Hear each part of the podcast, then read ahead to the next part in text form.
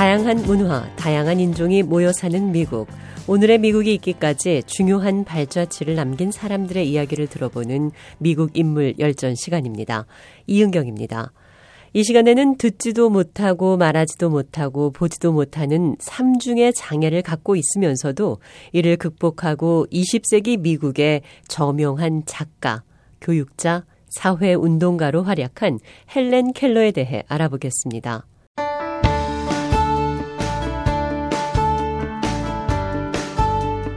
장애는 불편하다. 그러나 불행하진 않다라고 외친 기적의 여성 헬렌 켈러는 장애를 갖고 좌절하고 있는 세상 사람들에게 희망과 용기를 준 횃불이었습니다.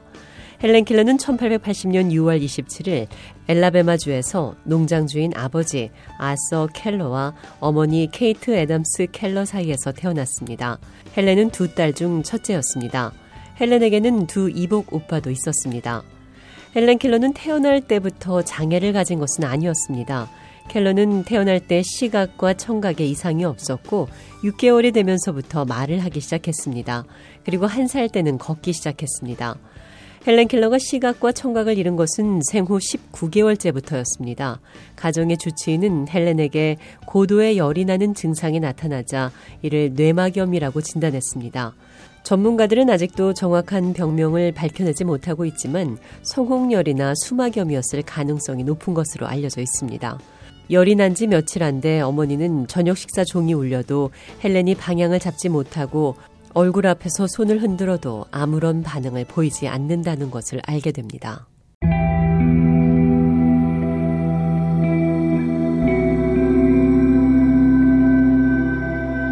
헬렌은 자라면서 가정부의 딸이자 친구가 된 마사 워싱턴과 약간의 의사소통을 할 수 있었습니다. 둘은 일종의 수화를 통해 의사를 주고받은 것이었습니다.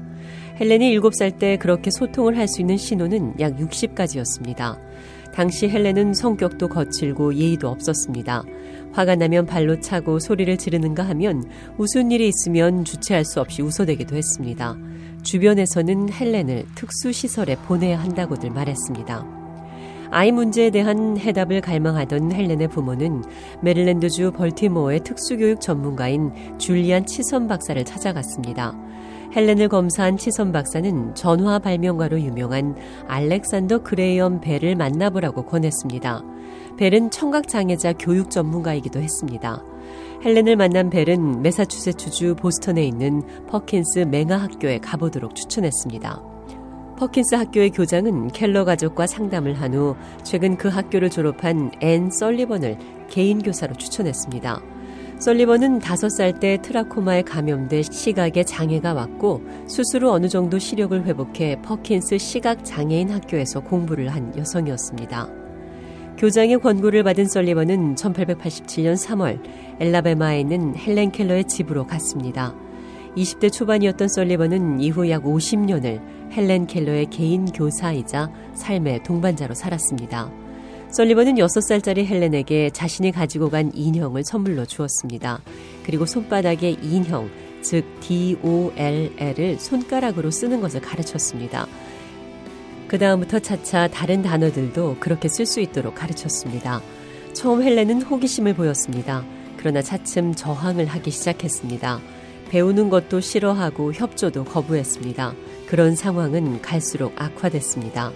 솔리번은 부모들과 논쟁 끝에 농장의 외딴 오두막으로 옮겨 헬렌이 자신에게 의지하지 않을 수 없게 했습니다. 그런 적극적인 노력으로 솔리번은 헬렌에게 단어를 가르치고 그 단어가 어떤 것을 의미하는지 가르쳤습니다. 즉, 물이란 단어를 손바닥에 써서 가르치고 나면 헬렌을 수도로 데리고 가 물을 만져보게 하는 시기였습니다. 머리가 명석한 헬렌 켈러는 차츰 설리번의 지도를 따르면서 입술에 손을 대고 상대방의 말을 알아듣는 방법, 말하기, 전자책 읽기, 타이핑, 손가락으로 글자 쓰기 등을 익혔습니다. 1890년 헬렌 켈러는 보스톤에 있는 농아학교에 입학했습니다. 그 후 25년 동안 헬렌 켈러는 끈질긴 노력 끝에 다른 사람이 자신의 말을 알아들을 수 있을 만큼의 말도 할 수 있게 됐습니다. 1894년부터 1896년까지는 뉴욕시에 있는 라이트 허마슨 농아학교에 들어가 의사소통 기능을 향상시키는 동시에 정규 학과 공부도 시작했습니다. 헬렌 켈러는 거기에서 그치지 않고 대학 진학을 꿈꾸었습니다. 그리고 1896년 케임브리지 여학교에 들어가 대학 예비 과정을 이수했습니다. 이 무렵 헬렌 켈러의 이야기가 사람들에게 알려지게 됐고 유명 인사들을 만날 기회가 생겼습니다. 그 중에는 유명 작가인 마크 트웨인도 있었습니다. 트웨인은 헬렌 켈러의 성장 과정에 큰 관심을 갖고 있었습니다. 두 사람은 친구가 됐습니다. 트웨인은 켈러를 자신의 친구이자 대기업 스탠다드 오일사 간부인 헨리 로저스에게 소개했습니다. 켈러의 재능과 끈기, 결의에 감탄한 로저스는 명문 레드클리프 대학에 입학한 그녀의 학비를 대주기로 했습니다. 레드클리프 대학은 하버드 대학교 여자 대학입니다. 썰리번도 함께 레드클리프 대학에 진학해 켈러의 옆에 앉아 강의와 교과서를 해석해 주었습니다. 켈러는 24살 때 1904년 cum laude, 즉 우등으로 레드클리프를 졸업했습니다.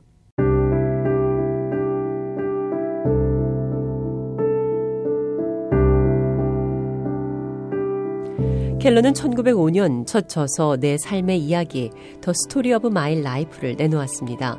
이 책은 어린아이 시절부터 21살 대학생이 될 때까지 보이지 않고 들리지 않고 말도 못하게 된 심각한 장애를 극복하고 자신을 변화시킨 과정을 설명하고 있습니다.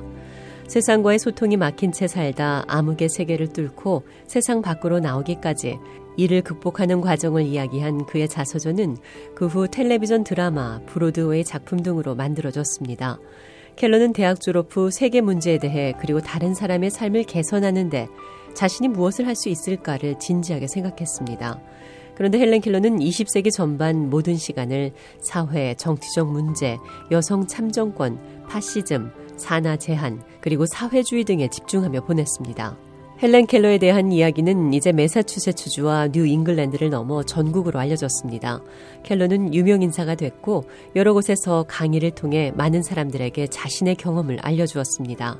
그것은 장애를 갖고 있는 사람들을 대변하는 것이기도 했습니다.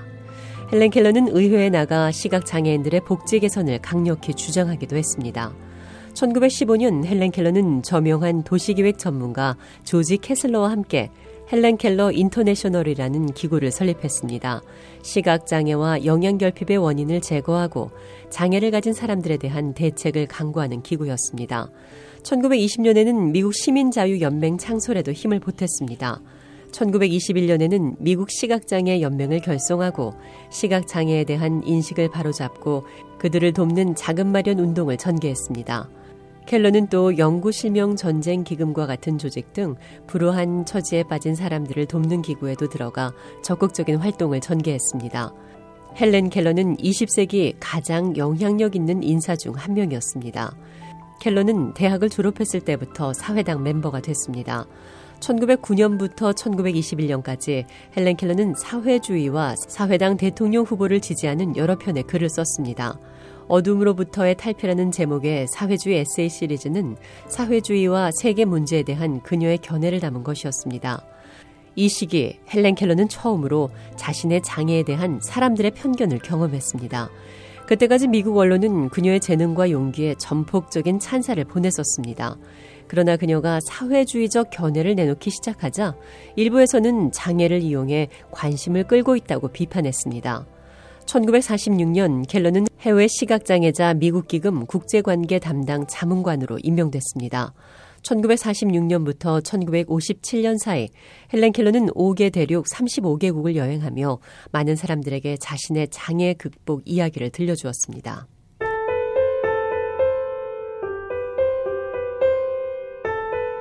1955년 헬렌 켈러는 생애에서 가장 길고 가장 힘든 아시아 여행을 감행했습니다. 75세라는 고령에도 불구하고 켈러는 5개월 동안 6만 4천여 킬로미터에 달하는 거리를 여행했습니다. 여러 차례의 강연과 집회 참석을 통해 헬렌 켈러는 수백만 아시아인들에게 감동과 용기를 주었습니다. 헬렌 켈러는 신체적인 장애를 극복하는 과정을 통해 그리고 세상 속에서 끊임없는 도전을 통해 어둠 속에 가려진 사람들을 대변하고 기성세대와 권위주의로 둘러싸인 세상을 변화시키려 노력했습니다. 헬렌 켈러는 자신이 이룩한 놀라운 성취로 많은 명예 학위와 훈장을 받았습니다. 하버드 대학, 템플 대학 등 미국 대학은 물론 스코틀랜드, 독일, 인도, 남아프리카 등 여러 나라 대학에서도 그녀에게 명예의 박사 학위를 수여했습니다. 헬렌 켈러는 시어도어 루즈벨트 명예 서비스 메달, 대통령 자유 메달을 받았으며 여성 명예 전당에도 헌정됐습니다. 세상을 볼 수 있다면 첫째 날은 사랑하는 이의 얼굴을 보겠다는 간절한 소망을 간직했던 헬렌 켈러는 88세 생일을 며칠 앞둔 1968년 6월 1일 미국 동북부 코네티커트 자택에서 타계했습니다.